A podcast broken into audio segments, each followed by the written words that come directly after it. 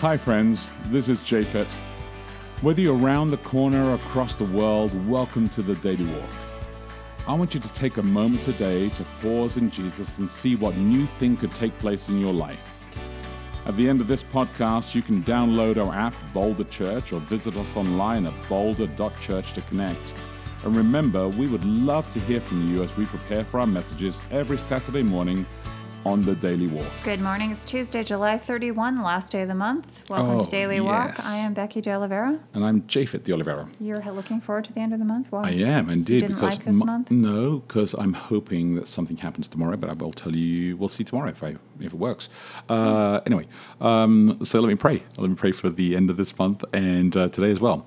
Heavenly Father, bless today. Uh, bless this moment as we just pause for a moment in Your Word, and uh, may Your Spirit lead us into new insight, new application. I ask this every day because it is a good thing, and we ask Lord that uh, the application actually transform us as well. We ask this in Jesus' name. Amen.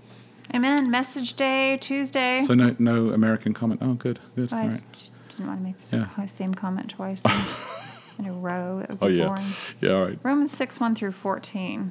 Subtitle When Death Becomes Life. Oh, and it's super long. Well, a Well, good sentence longer than all the others, or paragraph longer. So, what do we do? Keep on sinning so God can keep on forgiving? I should hope not. If we've left the country where sin is sovereign, how can we still live in our old house there? Or didn't you realize we packed up and left there for good? That is what happened in baptism. When we went under the water, we left the old country of sin behind. When we came up out of the water, we entered into the new country of grace, a new life and a new land. That's what baptism into the life of Jesus means. When we are lowered into the water, it is like the burial of Jesus. When we are raised up out of the water, it is like the resurrection of Jesus. Each of us is raised into a light filled world by our Father so that we can see where we're going in our new grace sovereign country. Could it be any clearer? Our old way of life was nailed to the cross with Christ, a decisive end to that sin miserable life, no longer at sin's every beck and call. What we believe is this if we get included in Christ's sin conquering death, we also get included in his life saving resurrection. We know that when Jesus was raised from the dead, it was a signal of the end of death as the end. Never again will death have the last word. When Jesus died, he took sin down with him, but alive he brings God down to us. From now on, think of it this way sin speaks a dead language that means nothing to you. God speaks your mother tongue, and you hang on every word. You are dead to sin and alive to God. That's what Jesus did. That means you must not give sin a vote in the way you conduct your lives. Don't give it the time of day. Don't even run little errands that are connected with that old way of life. Throw yourselves wholeheartedly and full time. Remember, you've been raised from the dead into God's way of doing things. Sin can't tell you how to live. After all, you're not living under that old tyranny any longer. You're living in the freedom of God. Hmm. Did you enjoy that? Sure. Kind of. Oh, come on! It's your favorite. It's the message. It's the paraphrase. I know. You look forward to it every week. I do. Okay. All right. Here we go. Here's our question for today. Then, what part of life is God's grace challenging you to change? What part of life is God's grace challenging you to change? My Man. attitude, uh, obviously. To the message. yes. oh, poor My Eugene. You'll have to the write to him. No, my attitude toward this entire concept. I don't know. Again, I Yes. guess today really it just so yes. happened I was editing something, Uh-huh. and it was one of those typical Adventist stories where somebody who hasn't been to church for a very long time comes back to church. That's and great. She's been living a very worldly lifestyle Okay. for 40 years. Mm-hmm. It's a long time, right? A worldly lifestyle. We don't know what that means. But then we get a little bit of a clue as to what it means because, get this, what does a story like this always say next? What is the, the first clue that the surrounding saints have that this woman lives a worldly lifestyle? Go ahead, tell me. I don't know. I It's don't. one of your five senses. Which, which of your senses is the most visceral?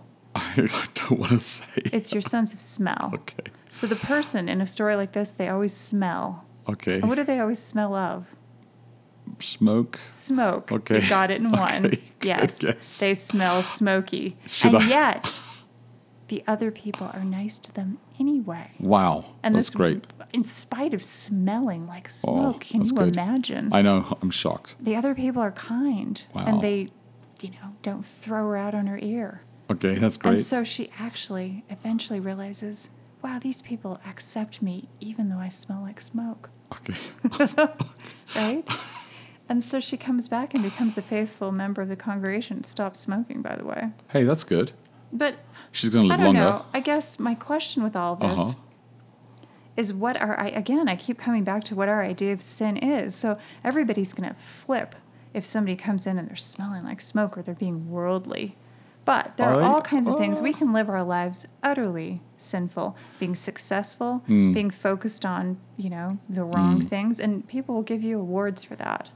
They'll act like you're a wonderful person. So kind of I don't know, I think the way that we see ourselves as sinful or not the way that we react to other people, what we even think of. I don't think that we know how to identify sin. If it is just breaking the Ten Commandments, the smoking thing isn't even one of those. No, it's, it's, not there it's, it's at definitely all. it's definitely not just breaking the Ten And the Commandments. Ten I- Commandments, and I like think- I've said before, are Yeah. relatively easy to keep because Yeah. most of them are things that most kind of decent people don't do.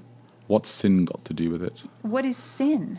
Like, what does it mean to sin? If I smoke, am I sinning? If I drink a cup of coffee, am I sinning? If Well, I now, gossip easy about now. someone, you know, No, it's- I- what is I it you. Mm-hmm. that makes you sinful? So, And- how do you know what it is that you're supposed to change? And Paul actually knows that this is a problem as well. And you're going to hate what I'm going to say because he actually does address this much later in the text. I'm sure he addresses it by saying the same thing 500 no, times. 500 times. just no, arranging the no. words differently. But I don't know that that will satisfy my question. Okay, well, But look, I'm I- willing to wait and see what I- happens. Which chapter are we talking about where he addresses this in such? Chapter 7. So okay, we're chapter close. seven. Next we are chapter. we are coming up there, and then uh, he does he does sermons some away. more in chapter nine and to eleven. In chapters nine to eleven, uh, and in chapter nine to, nine to eleven, he's going to kind of uh, really compress down like the results of rejection and uh, what we do with that. And so yes, but chapter seven he talks about the struggle with it and so on. But yes, look, I, I think that you're you're right. It's not a, as clean cut as this, and I think that in, in fact, Why don't you talk about what part of your life God's um, ooh. grace is challenging you to change? Yes, you can just cut me off and put me into that place. Well, I thought that would I be did not want. I did not want to answer that question. That's a great question. This is the thing. I mean, like Icky's now doing this. Mark was doing. doing this. the Mark I was. Thing. I was talking It's to Mark about this. I was doing this. I was talking to Mark about this on Wednesday. stuff. Yes, that's, That's what, what it is. is. we got to have them stop writing the daily walk. I'm a West Coaster too, so So, what part of life is God's grace challenging me, uh, challenging me to change? Um, hmm. I think the fact that actually God has grace uh, gives me space to do lots of things, and uh, and I actually don't know um, how many things that I actually could share. That's the difficulty. I mean, I, I think about I think about things every single day, but I'm so focused. I think on on conversations I'm having with so many different people about all that they are processing in their life, and then I put all those pieces together, and I think about the community at large and the church at large, and the direction of where we're going, and the need for the gospel to be out there. I, I really, I wonder whether we are truly translating the gospel uh, properly for everybody. when I think And I think I, I, I think I don't think we're doing a good job of that. one of my challenges is just continuing to try to make sure that I make room for other people and not see that as kind of um, cramping my style or like an extra to do item on a list. Yeah, I I. I really do. I mean, there are so many there's so many cross sections of life that we have with people, and I I wish that people would be able to really just take more time with each other. Yeah. Um, and that would be good. That would be good, and and that would be good for me as well. Um, and I wish I actually was able. Sorry, I dropped my pen, holding it in my ear. But I wish that actually we were all able to take more time with that. Uh, the grace that God gives us is time, and and with that, the challenge is to use the time wisely. So uh, I'm now. I started riding my bicycle every morning and uh, and so I'm trying to. I've, I've got this friend of mine at the church. His name's uh, Russell. Uh, he's also my dentist. I'm trying to avoid my dentist. I haven't seen my dentist what in six months, or, and so he keeps on sending me a text saying, "Hey, uh, when are you going to come see me?" And I'm like, "Oh, I'm going to go see him." However, um, Russell uh, wants me to go riding with him, right? And I would like to do this, but I heard Pastor Jessica went riding with him, and oh my goodness, she said, "Hey, it's downhill one way, it's uphill the other way." So I'm, I'm like, "Oh, I've got to prep for this." So I've started riding every day, and as I'm riding every day, I'm using that time like you do when you when you run. I'm using that time to actually process and pray, and it's really it's really good. I'm enjoying that. Uh, the, the kind of the ride, the stillness outside is really beautiful early in the morning. Yeah. I you think that that gives me space to process a lot more. Oh, it's really good. So our time is up, um, and uh, and so let me wrap it up for today and, and think about this. What part of life is God's grace challenging you to change? Think about that. Look after each other and live love.